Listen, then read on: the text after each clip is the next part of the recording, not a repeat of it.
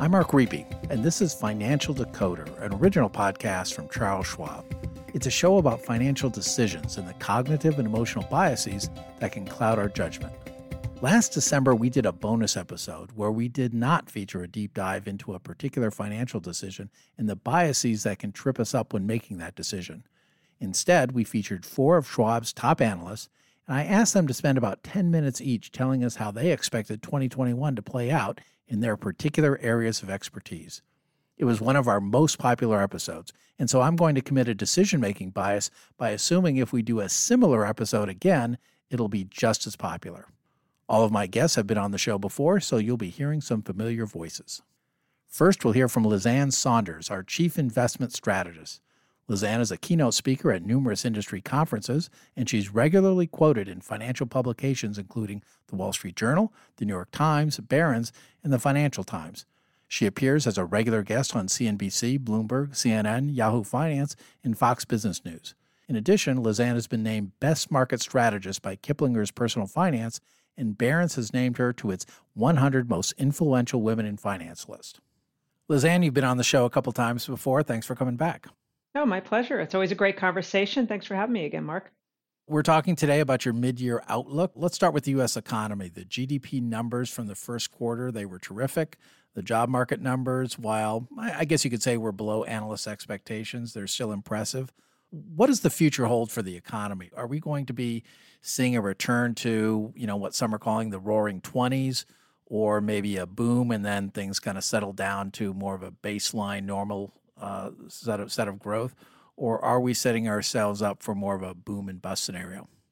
So at this stage, I'd put myself in that middle camp. In fact, in the mid-year outlook, I used the the boom start to three different scenarios, broad scenarios: boom, boom, which would be the roaring twenties, boom, settle, or boom, bust. And uh, at this point, I'm in the the boom settle, and there are there are reasons at this stage why I think the boom boom or the roaring 20s may be a bit of a stretch, largely because if we truly were to be in a rapidly accelerating growth environment beyond just the second quarter, which is unquestionably going to be strong, we already know and are getting more than just hints from the Fed that they would probably uh, shorten the time frame between now and when they start to tighten monetary policy, either via the balance sheet or short term interest rates. And that could put a damper on a boom type of scenario. And let's hope, of course, that there isn't the boom bust scenario, either driven by the virus or some sort of exogenous shock or a, a, Fed that maybe makes some sort of monetary policy mistake.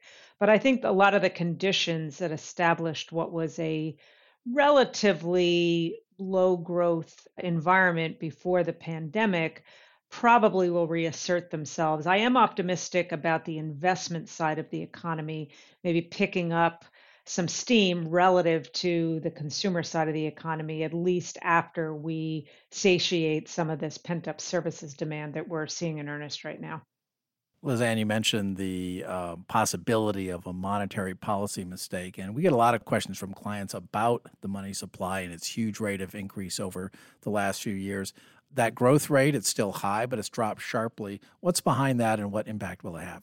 So there's a lot of factors behind it. The drop in the money supply is a function actually more of monetary policy, but not in the manner that you think. It's not because the Fed has yet started to raise interest rates or tapered its balance sheet, but what's going on inside the system. There's been a dearth of lending, there both on the supply side and the demand side obviously much of the, the fiscal stimulus, at least via direct payments into the hands of households as well as businesses, are in the rearview mirror. So we've already seen from a peak during the worst part of the pandemic, I should say, of about 27% year over year growth in M2 money supply, and that's been haircut by about 10 percentage points. It's something to be mindful of because when you go into significant tightening mode, both on monetary policy and fiscal policy, that's when you tend to run into at least more volatile stock market activity, if not a higher likelihood of some sort of, you know, full-blown correction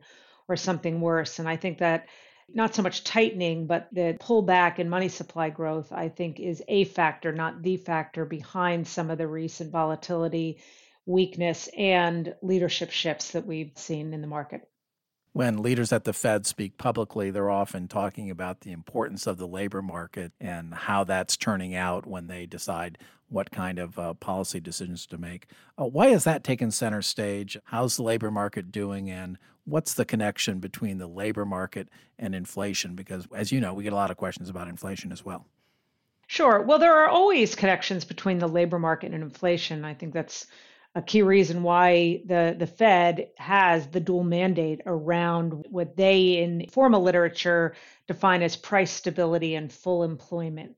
So there is always that connection. There's this perception, uh, probably accurate, in the last couple of cycles that there's less of a formal connection between those two relative to, say, the 1970s, where you had that period of really outsized growth and inflation driven by what ultimately became what is often called the wage price spiral.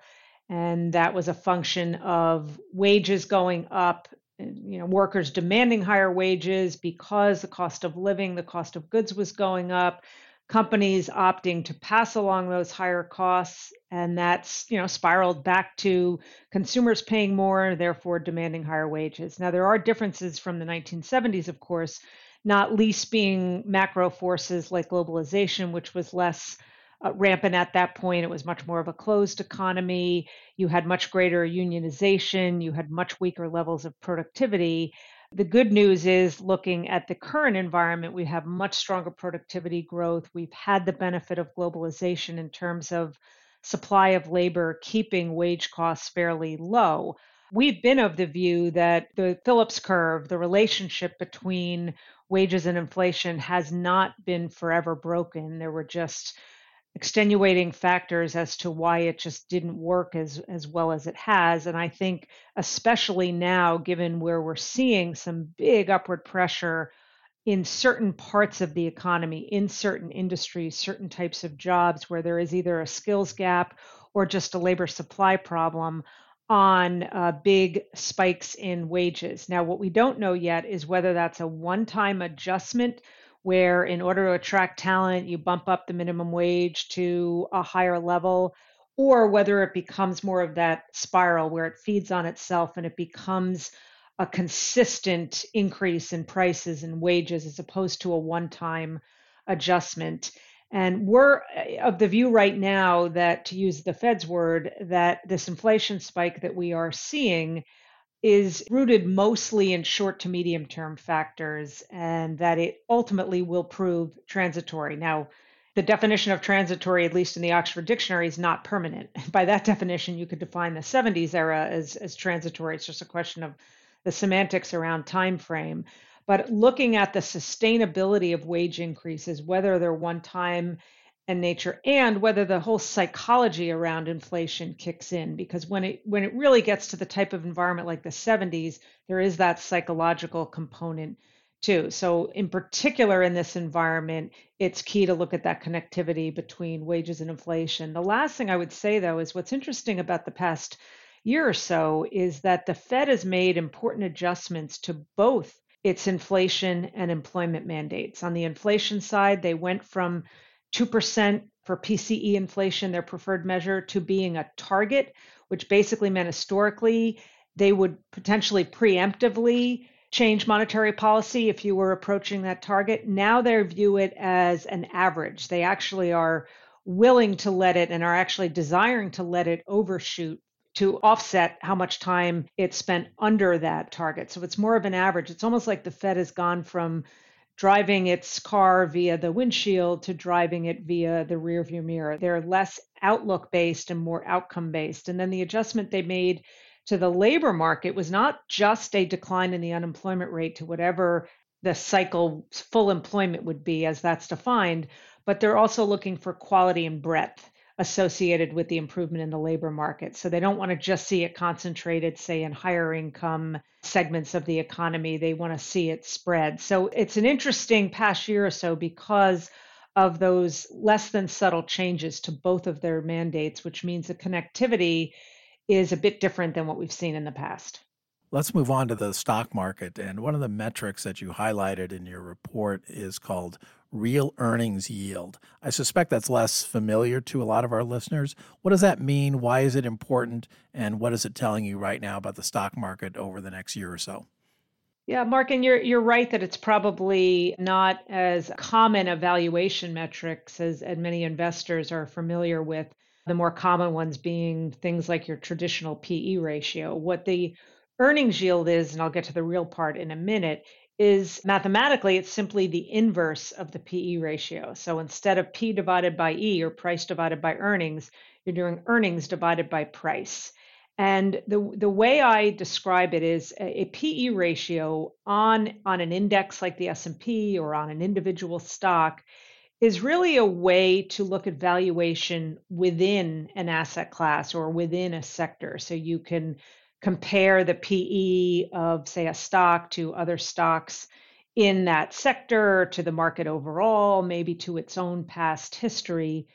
Whereas the E divided by P or the earnings yield is a valuation metric that helps you across asset classes. And basically, it's a way to compare, you know, a stock or an index to yield instruments, say on the fixed income side. So it's an across asset class valuation metric as opposed to a within asset class valuation metric like a PE.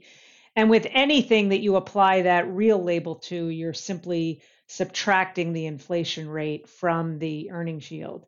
Until this recent spike in inflation, the real earnings yield was positive and that actually that was one valuation metric that suggested the stock market was pretty inexpensive relative to either corporate bonds or treasuries. But now, courtesy of that spike in inflation, and you're now subtracting a higher number than the earnings yield, bringing the real earnings yield pretty deep into negative territory, about one of the most extreme negative readings as we've seen in decades.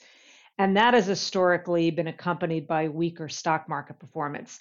The key is how short lived this is. If this is indeed a very short term spike in inflation and that eases in short order, then we could quickly revert back to a more positive real earnings yield. But it's something to keep on the radar given that in the past it has meant weaker stock market performance. Liz Ann, as we're recording this, the stock market, or at least the US stock market, is near an all time high. And whenever that happens, we always get questions about investor sentiment and whether there's too much uh, too much euphoria. Uh, one way of measuring that is margin debt. What does that look like right now, and what is it telling you? So margin debt is it is a valuable metric among many to judge investor sentiment, and it would be within that category of behavioral measures of uh, investor sentiment. So if you think about investor sentiment, there are attitudinal measures, things like the American Association of Individual Investors survey, that's done on a weekly basis, asking their members, are you bullish are you bearish? Uh, there are other attitudinal measures like investors intelligence, which just measures what the newsletter writers are writing about. That's an attitudinal measure. You're pretty much just asking investors for their opinions. And then there are behavioral measures, things like the put call ratio and the options market. It's actually tracking what investors are doing to gauge their level of optimism or pessimism. And margin debt would be one of those because it shows the change in willingness to take on debt in order to make investment decisions. I think one of the problems with people who look at margin debt, uh, and I see this too often, is they look at the growth in margin debt, whether they just do a number of dollars of margin debt out there or some sort of percentage change year over year or number of months rolling percent change but they look at that in isolation. If they see a spike, they say, uh oh, this is a, a, big potential contrarian signal because margin debt has been growing so rapidly. You have to look at it in conjunction with appreciation in the stock market.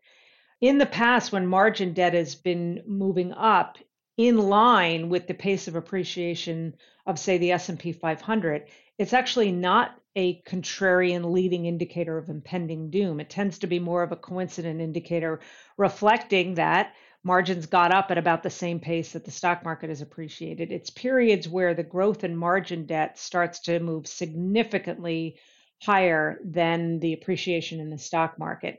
And that has been happening recently, not to yet an extreme degree, but the fact that we've now seen a rolling over and we're starting to see a retreat in margin debt in conjunction with the recent weakness in the stock market, that is a bit of a check mark in the risk column. And, and that's only in the last uh, week or so. That is even a change since I published the mid year outlook a couple of weeks ago. So, certainly something to keep a close eye on.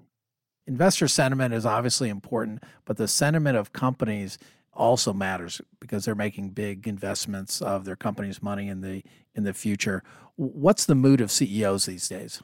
Well, the mood is actually somewhat off the charts to a level in terms of CEO confidence, which is a monthly reading higher than it's ever been in the past. And and that is somewhat obviously reflecting the unbelievable surge we've seen in the economy off the pandemic lows of this year not just the third quarter of last year, where we saw that significant more than 30% annualized growth for GDP off what was an equivalent decline in the opposite direction the quarter before, but more directly tied to CEO confidence would be the surge we're still in the midst of in terms of corporate earnings growth. So, uh, using the S&P as a proxy in terms of earnings growth, we nudged back into positive territory, slightly positive territory in the fourth quarter of last year after just an epic implosion in earnings mid year. And then heading into the first quarter, expectations were that we were going to see 25% year over year growth in earnings in the first quarter. When all was said and done, at the end of the first quarter reporting season, it was more than double that at 52% year over year. And estimates for the second quarter are now at about 63% year over year. So CEO confidence is reflecting that surge in earnings, which in theory, anyway, or maybe not in theory, on paper or based on perception, that would seem to be a phenomenal backdrop for the stock market. And it has. But we have to remember that the stock market is a leading indicator. It's a leading indicator both in terms of earnings as well as overall economic activity. And in fact, if you look at the history of periods of very lofty CEO confidence in the past, the highest zone of CEO confidence, which we are currently in now, has actually been accompanied by the weaker returns for the stock market, not dire negative territory, but the weakest if you kind of zone CEO confidence. And that's similar to, I think, one of the underlying factors behind high CEO confidence, which is the kind of robust earnings growth we're seeing. And although the stock market historically has had its worst performance when earnings are down more than 25%, you know, recession type conditions. The second worst performance is actually when earnings are up more than 20%. The best performance, interestingly, has come when earnings are down between 25 and about five, kind of that initial launch point out of a recession. That's when you get generally the biggest move from the stock market as it anticipates the coming turn in earnings. Once you're in the midst of it, the market for the most part has priced maybe not all of that in, but a lot of it in. So we might have a, another season here where we companies do dramatically better than that 63 expectation, and that could continue to be a tailwind behind stocks. But simply looking at things like CEO confidence being off the charts isn't automatically a positive for the stock market, especially when the market's already reflected a lot of that given the 90% appreciation since March of 2020. All right, Liz Ann, last question. Uh, what does this all mean for people's portfolios? How should they go about, you know, constructing the portfolio?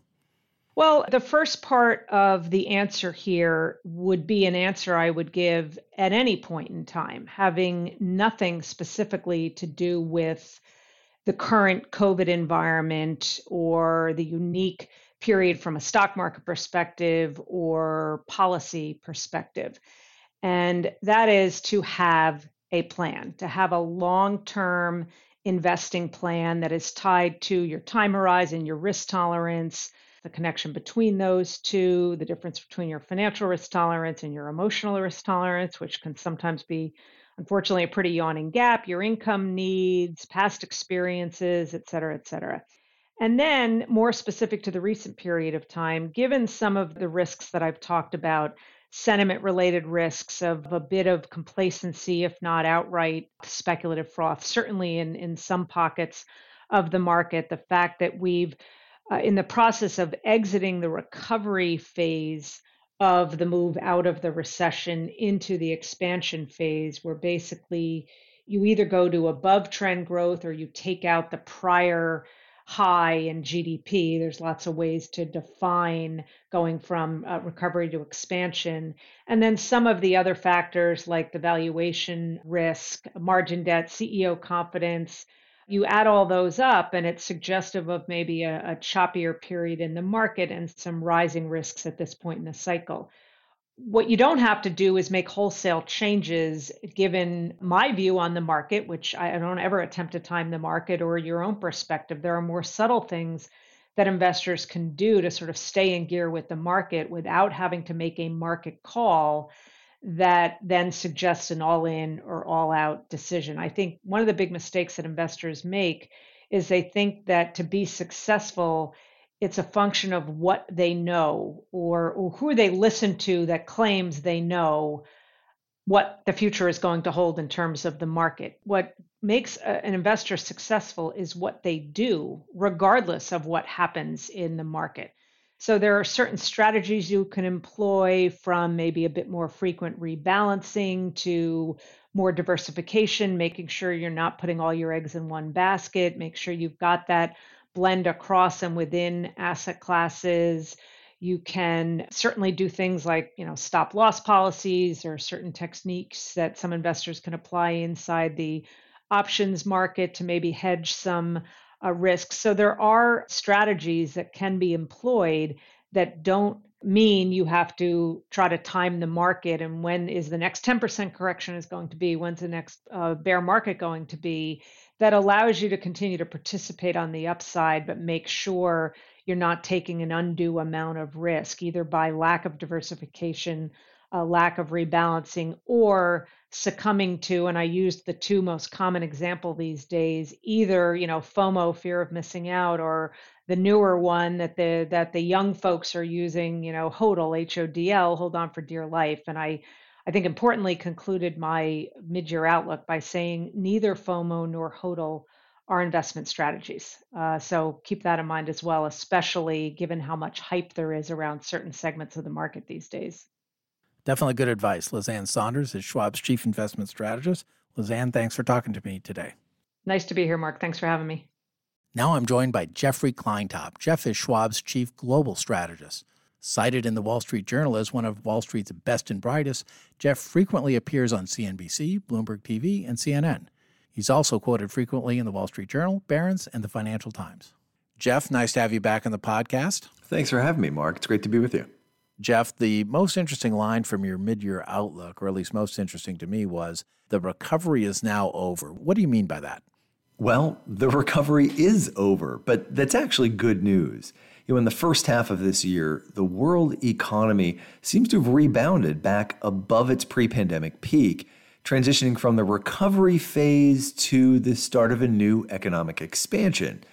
Now, of course, some countries and businesses and families have not fully recovered from the pandemic led recession, but overall, global GDP fully recovered by the end of the first quarter. And this continued economic expansion in the second quarter is now lifting output above its pre pandemic high. And this was the sharpest economic V in history, with its deep recession and rapid recovery both contained within just five quarters. The expansion continues now with the consensus forecast for global GDP growth of 6% for this year. And that's supported by a lot of powerful factors like the global vaccine rollout, of course, expanded fiscal stimulus, uh, and the anticipation of a demand snapback as a lot of restrictions that are still lingering are eased. Now, if we get this 6% growth rate, and I think that's likely, it will be the fastest pace of growth for the global economy seen in nearly 50 years. We've got to go back to 1973 to see a year of global growth that's this strong. So, Mark, despite calls for more stimulus to aid the recovery, the recovery is over and a new economic expansion is now underway. So let's talk a little bit about that new expansion, that new phase, if you will. Which markets stand to gain the most from entering into this new phase? For stocks, this new economic cycle has meant stock market leadership has passed from the US to Europe this year as we'd forecast in our 2021 Global Outlook published late last year, which we entitled New Cycle, New Leadership. The MSCI Euro Index, which tracks stocks in the Eurozone, has delivered a total return of 18% in US dollar terms, while the S&P 500 index has posted just 13.8% year to date through yesterday, June 15th. Now, if we look back to when the new cycle really got underway, since the beginning of November, when hopes for COVID 19 vaccines began to boost confidence in the recovery, Eurozone stocks have returned 48% compared with just 31% for US stocks. International stock markets, especially in Europe, have a higher share of stocks in more economically sensitive sectors like industrials and, and energy. And those are two of the best performing sectors this year than the US stock market, which is more in tech and healthcare, which have actually lagged the overall market this year. And this combination of stronger earnings growth and lower valuations in more cyclical stocks has helped propel Europe's stock market this year.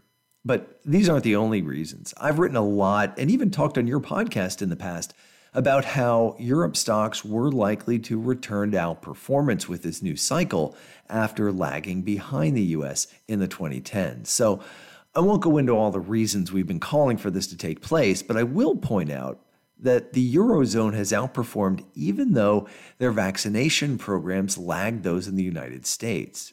And now, Europe is finally ending restrictive lockdowns and unleashing pent up consumer demand in their continuing ramped up bond buying by the European Central Bank and nearing the rollout of Europe's largest ever fiscal stimulus program. And all of that should aid growth heading into the second half of this year. And that may mean that the peak in Eurozone economic momentum may not come until much later this year, unlike other major economies like the US, where growth may have peaked in the second quarter of this year, or China, where it probably peaked in the fourth quarter of last year. And this suggests that Europe's growth still has some way to go before peaking, and that Eurozone stocks could still deliver further gains even after outperforming in the first half of the year. Jeff, we like to think about the international markets, we like to, you know, divide them up, if you will, between developed markets and, and emerging markets. And in past economic calamities, it was really the emerging markets that got hurt the worst. Did that play out this time? No, they actually fared better economically. But emerging market stocks have actually lagged so far this year. While we believe European stocks can outperform this year, and have been recommending an overweight relative to US stocks, we have not done so for emerging markets. But that isn't due to worries about a crisis. You know, in the past global recessions, emerging markets suffered crises which led to deeper economic declines than we saw in developed markets. And they often saw their currencies plunge, which also contributed to poor investment performance. But this recession, which was tied to a health crisis rather than a financial crisis, has been different. Emerging market economies suffered less in 2020 than their developed counterparts and are expected to experience more rapid growth in this year, 2021. Their currencies have also fared well. The MSCI Emerging Markets Currency Index hit a new all time high in late May. The best performing asset class last year was emerging market stocks, but as I mentioned, this year they've lagged, rising only about 7% so far this year through yesterday, the 15th. And this is due to a few factors, I think. One, China's pace of growth peaking late last year and slowing this year was a factor. Second, concerns about higher inflation, possibly leading to tighter monetary policy, was an issue as well. And then, of course, the dollar's been positive during the first half of the year, and that, that acts as a drag. Now, in the second half, conditions for emerging markets may improve. We've got solid relative economic growth and stimulus in Europe. Europe is the emerging market's biggest customer. Also, it's worth remembering that emerging market countries engaged in much lower levels of fiscal and monetary stimulus than developed nations, and that may have avoided sowing seeds that can lead to potential future financial problems. So, they may have an opportunity for catch up in the second half mark. Investors obviously seem to be looking past, you know, case counts or, you know, COVID case counts, positive test results percentage of population that's been vaccinated. Is that optimism still warranted, or um, you know, is the virus still really behind us? Well, the COVID 19 vaccine rollout has worked, but it's had a bumpy start in most countries. After logistics were worked out and production was ramped up, the pace of vaccinations increased and kind of aligned with the path to recovery that we outlined in our 2021 global outlook, and the markets have been satisfied with that. Major countries, including China, are on track to have more than 50% of their populations vaccinated this summer. So that's good news. But on the negative side, the potential for new variants and the fact that antibodies do wane over time may mean that this winter we could see yet another wave of infection. And aid by developed countries may be needed for low income countries to prevent unvaccinated areas from evolving new variants. Now, currently, the vaccines are proving to be effective against severe cases and appear to provide protection from variants, reducing hospitalizations and the need for lockdowns. In the absence of variants that escape vaccines, we could face fewer economically impactful lockdowns, even in the face of another winter virus wave. In our last episode, we talked about inflation, and one thing we didn't really talk too much about because I knew you were going to be on this episode was this issue of supply bottlenecks, particularly given how interconnected global trade is and connecting different economies. Why does that matter when thinking about the future of inflation? Yeah, but bottlenecks have been a big factor. You know, as the economic reopening broadens, raw materials and component shortages seem to be improving and lessening the price pressures. In fact, congestion at the ports of Los Angeles and Long Beach, the most congested in the world, have improved considerably. I've been counting the number of container ships at anchor waiting to be unloaded. Remember, these things have cargoes like semiconductors that are needed to get to automakers so that they can ramp up those production lines and get those cars out there. We've seen used car prices soar and shortages of new cars on lots leading to higher prices because they just can't get the components. But to get back to the point, I've been counting the number of container ships at anchor waiting to be unloaded in San Pedro Bay. That was more than 40 in the first quarter when it took over a month to unload those ships while manufacturers waited for those critical inputs.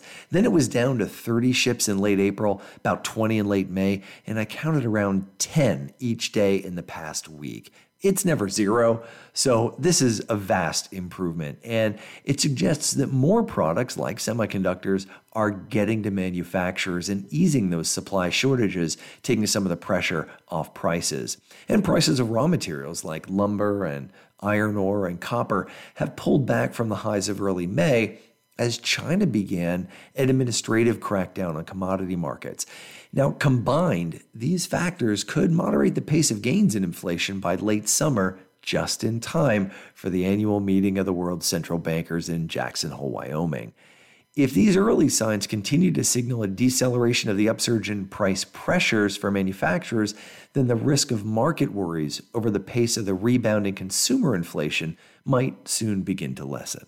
Thanks, Jeff. Given all of that kind of background foundational information, what's your strategy? What's your uh, what are you telling investors to uh, to think about as they invest their global portfolios? Well, I've got three takeaways. First, as the new global economic cycle moves into its next phase, European countries are only now starting to ease their restrictions on economic activity, just as Europe's largest ever stimulus plan is about to be deployed. And that suggests Eurozone growth still has some way to go before peaking, and that Eurozone stocks can still deliver further gains even after outperforming in the first half of the year. Second, a risk to the expansion is the prevalence of COVID 19 variants and the presence of antibodies waning over time, which may mean yet another wave of infections in the late fall or winter. And this is still the most important factor for the expansion in the economy and earnings that drive markets. And third, a potential positive is that the signs signal a deceleration in some of the upsurge in price pressures here in the second half of the year, and that may lessen concerns over the risk of premature policy tightening by central banks that weighed on emerging market stocks in the first half of the year, and that may allow them to catch up with the performance of developed markets here in the second half. Jeffrey Kleintop is Schwab's Chief Global Investment Strategist. Jeff, thanks for being here today. My pleasure. Thanks for having me, Mark. Now let's turn to the fixed income markets, and there's no one better to speak on that topic than Kathy Jones. Kathy is Schwab's chief fixed income strategist. Kathy has analyzed global bond, foreign currency, and commodity markets extensively throughout her career as an investment analyst and strategist, working with both institutional and individual clients. She makes regular broadcast appearances on CNBC, Yahoo Finance, and Bloomberg TV, and is often quoted by the Wall Street Journal, the New York Times, the Financial Times, and Reuters. Kathy, it's been an interesting year in the bond market. Could you describe the roller coaster ride that the bond market's been on between January and June? Yeah, Mark, it really has been an interesting year so far. One that's really defied consensus expectations, both in terms of rising and falling rates. So we came into the year, yields were low, 10 year Treasury yields were below 1% because the economy was still struggling to get off the ground after the pandemic. But then, when vaccine distribution ramped up faster than expected and fiscal stimulus package was much larger than anticipated, yields started to rise pretty quickly. And so by the end of the first quarter, the last trading day of March, 10 year Treasury yields actually rose to 1.74%.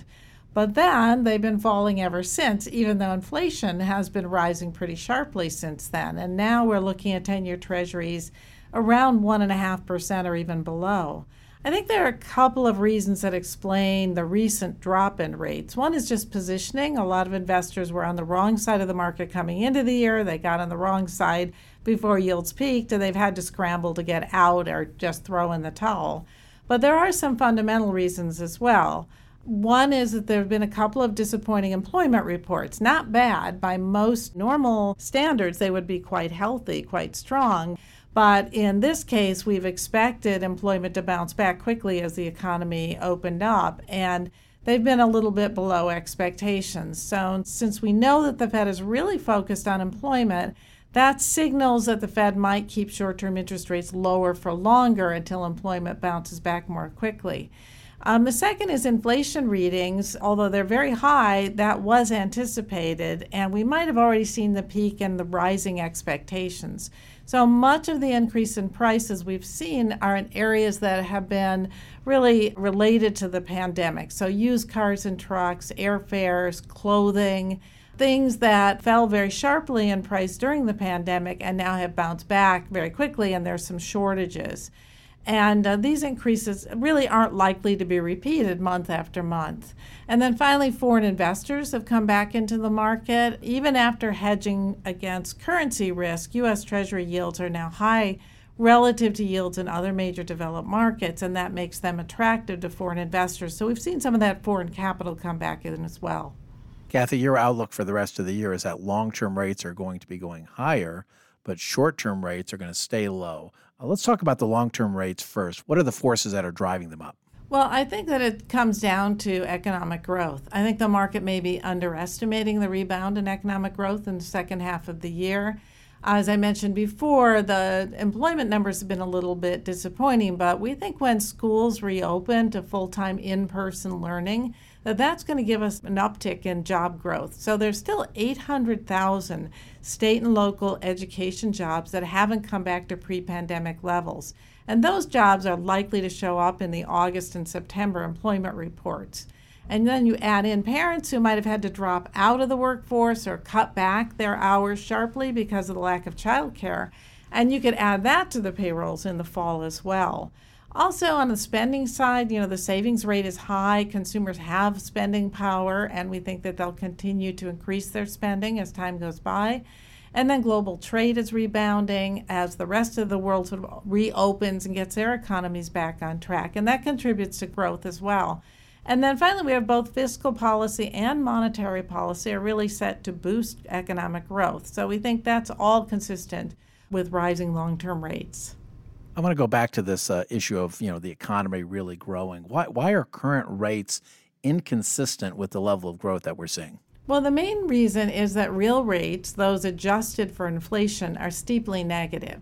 So, inflation expectations, if you look at what the market is pricing in for the next few years, is around 2.5% or so. But nominal yields are about 1% lower. So that difference means you have a negative real rate. And that usually only occurs when the economy is really in a depressed state, like in the depths of a recession. And that's not where we are today, and nor where we expect to be anytime soon. So, this conflict between the economy and real rates can be resolved in a couple of ways. Either inflation expectations can come down, or nominal yields can rise, or both. I think there's a good chance they sort of meet in the middle right around 2%. Kathy, earlier you mentioned the uh, the fiscal stimulus that's been pumped into the economy. There's more, a lot more that's coming if the Biden administration has its way. How does that connect with the story around rising rates? To the extent that fiscal policy is providing a boost to the economy, it should lift economic growth. You know, the American Rescue Plan is providing a lot of funding to state and local governments, which saw their revenues fall steeply during the pandemic. In addition, a lot of the fiscal stimulus is directed towards lower income households where there's a tendency for um, those people to spend more rather than to save more, and that tends to boost consumption and that boosts economic growth. And with stronger growth, you tend to get higher interest rates. But it isn't necessarily the case of rising budget deficits that push rates up. The link between budget deficits and inflation or rising interest rates hasn't been strong for decades. So the impact is more one of lifting demand and overall economic activity. Let's talk a little bit about the short end of the yield curve. Uh, what's keeping rates so low? Is that just solely because of the Fed? And uh, if that's correct, what's the Fed's angle? Why do they prefer to keep rates low right now? Well, it is the Fed that's a primary reason short term interest rates are low. Keeping rates low or near zero is one of the tools they have to support the economy in a downturn. So, with very low interest rates, it makes it easier for households to, and businesses to borrow, and that leads to more investment and spending. It's also a signal that when the Fed sets interest rates near zero and indicates they're going to keep them there for a while, that tends to dampen yields across the yield curve. So if you're looking for a car loan or a home mortgage, rates stay low and that encourages more borrowing and more spending. And then for companies, it keeps access to capital and low interest rates. That encourages hiring and investing. Given that outlook, or at least given that interest rate outlook, what kind of strategies should investors be pursuing? Well, since we expect yields to rise, we do want to take advantage of that potential for an increase in intermediate to longer term rates without getting caught up in a serious price drop. So, to mitigate the risk of rising rates, we suggest keeping the average duration on fixed income investments low. In other words, if you normally invest in mostly long term bonds, you might want to add some short term bonds to lower your average interest rate exposure. A bond ladder can be a good way to do this since you spread the bond maturities out over time and dollar cost average into higher rates. It tends to work well when the yield curve is steep because it means reinvesting maturing bonds into higher yielding bonds. Now, in terms of other types of bonds, this is an environment that's typically positive for taking some credit risk. So you have expansive fiscal policy, easy monetary policy, the economy should do well. That makes corporate and municipal bonds look good. The downside is that valuations are already pretty high in those markets. In other words, yields relative to treasuries are already low. So some of that good news is already priced into the market. Uh, at the end of the day, we usually say diversify. And I think that more than in most time periods, this is a really important factor to consider because there's so much has been changing, so many unexpected twists and turns in the market. It really makes sense to be well diversified. Kathy Jones is Schwab's chief fixed income strategist. Kathy, thanks for joining me today. Thanks for having me, Mark. Let's wrap up this episode with a Washington outlook from Mike Townsend, our chief Washington strategist. Mike has nearly 30 years of Washington experience, and he's also the host of Schwab's Washington Wise Investor Podcast. Be sure to search your podcast app for Washington Wise if you don't already subscribe. Mike, welcome back to the podcast. It's been a while since you've been here. Well, thanks so much, Mark. It's great to join you. Now that the new chair of the SEC is settled in, what are his priorities that matter most to investors? Well, Mark, I've got my eyes on three issues equity market structure, cryptocurrency, and public company disclosure. So, first, earlier this month, Chairman Gary Gensler announced a wide ranging overhaul of the structure of the equity markets. He pointed out that it's been 16 years since the SEC approved major market structure changes, and technology has changed a lot since then. And he also said that the ongoing retail trading frenzy in so called meme stocks, and we're talking about like GameStop Corporation, AMC Entertainment, the movie theater chain, those uh, situations have brought to the fore a number of issues with our markets. He said in particular he's concerned that nearly half of all trades are executed somewhere other than on the public exchanges, like NASDAQ or the New York Stock Exchange, and that there's less transparency and less certainty about whether investors are getting the best execution on those trades. He also talked about whether there are conflicts of interest inside the market plumbing, where there can be financial incentives for brokers to send their customer orders to a particular trading venue, and that may or may not be best for the investor. He's also expressed concerns both publicly and behind the scenes about the gamification of stock trading, where behavioral prompts and other incentives to trade could be pushing unsophisticated investors into making poor decisions. And he's also said that he's interested in speeding up settlement times so that trades are settled the next day or even the same day as they're executed rather than the two days it takes under the current system. So the chairman has asked the SEC staff to prepare a set of recommendations for possible rule changes to address some of those issues. Second, cryptocurrency obviously becoming more and more familiar to investors, but the SEC is really worried that cryptocurrencies are too volatile for retail investors and that there just are not the investor protections in that space that are part of the equity markets or the bond markets. And the SEC itself has been pretty hostile to cryptocurrency as an investment option for retail investors. Cryptocurrency fans have been hoping that Gensler's arrival at the SEC would herald a change in that attitude and might even mean that the SEC would approve the launch of the first ever Bitcoin exchange traded fund. But on June 16th, the SEC again deferred any decision on a Bitcoin ETF and instead asked for public comments on the issue. And then the third thing I'm watching is public company disclosure. The SEC recently requested public input on how to improve public company disclosure on climate change risk, and they received hundreds of substantive comments. SEC's climate disclosure rules haven't been updated since 2010, and there's broad agreement that investors need more robust disclosure in that area. The goal is to try to make it useful to investors by making it easy to understand and, really importantly, comparable across companies and sectors. So, companies and asset managers, investment advisors, they've all agreed that it would be helpful if that information was standardized, not just here in the US, but globally. So, those are the big issues that I'm watching. That's a pretty ambitious agenda, Mike. A lot of complex issues there. What are the odds that investors will be seeing anything concrete approved this year? Yeah, you're absolutely right. The new chairman has really taken on a lot of big, kind of high profile issues that are really complex and have a lot of moving parts. I think we will see rules proposed later this year on the climate disclosure for public companies. That seems to be on the fastest track. But the regulatory process, even when it's on a fast track, is really, really slow. It's likely that new rules won't get finalized until 2022, and then there's likely to be a lengthy transition period before companies have to comply. So it definitely could be a while. And on something like the market structure initiatives I was talking about, I mean, that is a huge undertaking. It's going to be controversial and very complicated. So, on that one, I expect we're at the front end of a multi year review and debate process over any new rules that you know, fundamentally overhaul the structure of the market. So I think that's an even longer term project. Mike, the Biden administration, shortly after taking office, was able to score a quick win by getting a COVID relief measure through Congress. But since then, the sledding has been tougher.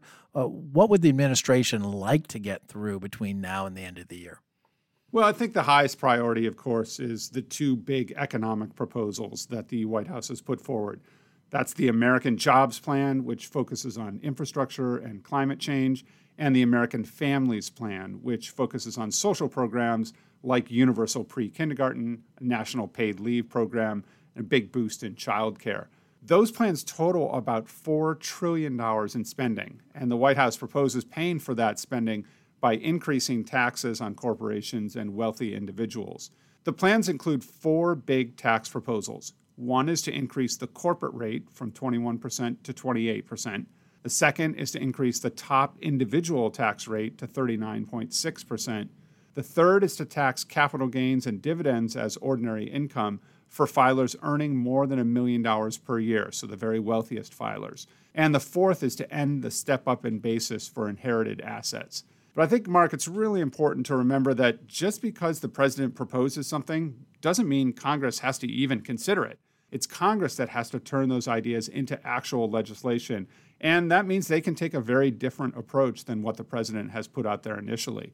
We've definitely been seeing over the last uh, few months how hard it is to get the sausage made inside Congress. There have been lots of negotiations to try to find common ground between Republicans and Democrats, particularly on infrastructure spending. But so far, still don't have an agreement, and we don't even have a draft bill or multiple bills on Capitol Hill yet.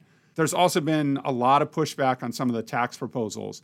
And that pushback is coming not just from Republicans who oppose any tax increases, but also from Democrats, many of whom think the increases proposed by the White House are too extreme. So there's still a lot of negotiating that still has to happen. At the same time, there are other issues looming. As it must every year, Congress has to pass the appropriations bills that fund every government agency and every federal program by the start of the fiscal year on October 1st or risk a government shutdown. And another issue that the market is definitely watching is the fact that the debt ceiling returns on July 31st. That's the cap on how much debt the United States can accumulate without defaulting. At some point late this summer or early this fall, Congress will have to suspend or raise the debt ceiling, and that's always really controversial. Historically, uncertainty about when or whether Congress will do so has led to market volatility. So that's something investors need to be on the lookout for later this summer. All in all, definitely shaping up to be a big summer with a lot of big, complicated issues that Congress is wrestling with. Mike, let's wrap up with uh, one more question. It's really the same question I asked you about the SEC. It's an ambitious agenda that the Biden administration has thrown out there. What are the odds that investors will see anything concrete this year? Yeah, I think there's a very good chance that some kind of infrastructure spending package focused on traditional infrastructure, roads, bridges, tunnels, broadband expansion, something I think will pass Congress uh, probably sometime in the fall both parties understand we need to spend money to upgrade the nation's infrastructure. It's something that's popular, it's very visible to voters, so I do think a deal will eventually be reached. Some of the more progressive parts of the president's economic plans, I think, have a more difficult path to success. Democrats can use a special set of rules, known as the budget reconciliation process, to pass economic priorities without any Republican support. Those rules prohibit a filibuster and allow Democrats to pass something with just a simple majority of 51 votes in the Senate. Of course, in order to do that, they have to have something that all 50 Democrats in the Senate can support, and that in and of itself is proven to be very tricky. Probably the piece of this that is of the greatest interest to investors is the simple question of whether their taxes will go up.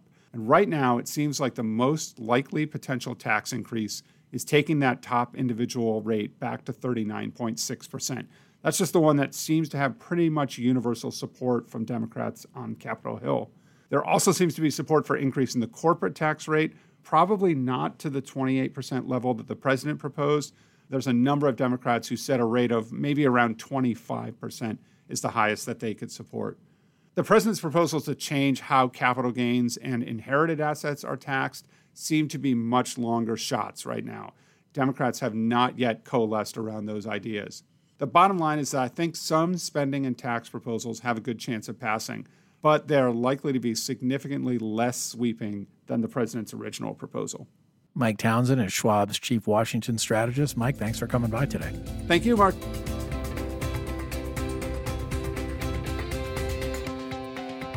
Thanks for listening to this special episode. If you'd like to learn more about our outlook on the market for the rest of the year, check out our special collection of articles on the Insights tab of Schwab.com. You can also follow all of our guests on Twitter. Just search for their names. If you've enjoyed this episode, please leave us a rating or review on Apple Podcasts. It helps others discover the show. For important disclosures, see the show notes and schwab.com slash financial decoder.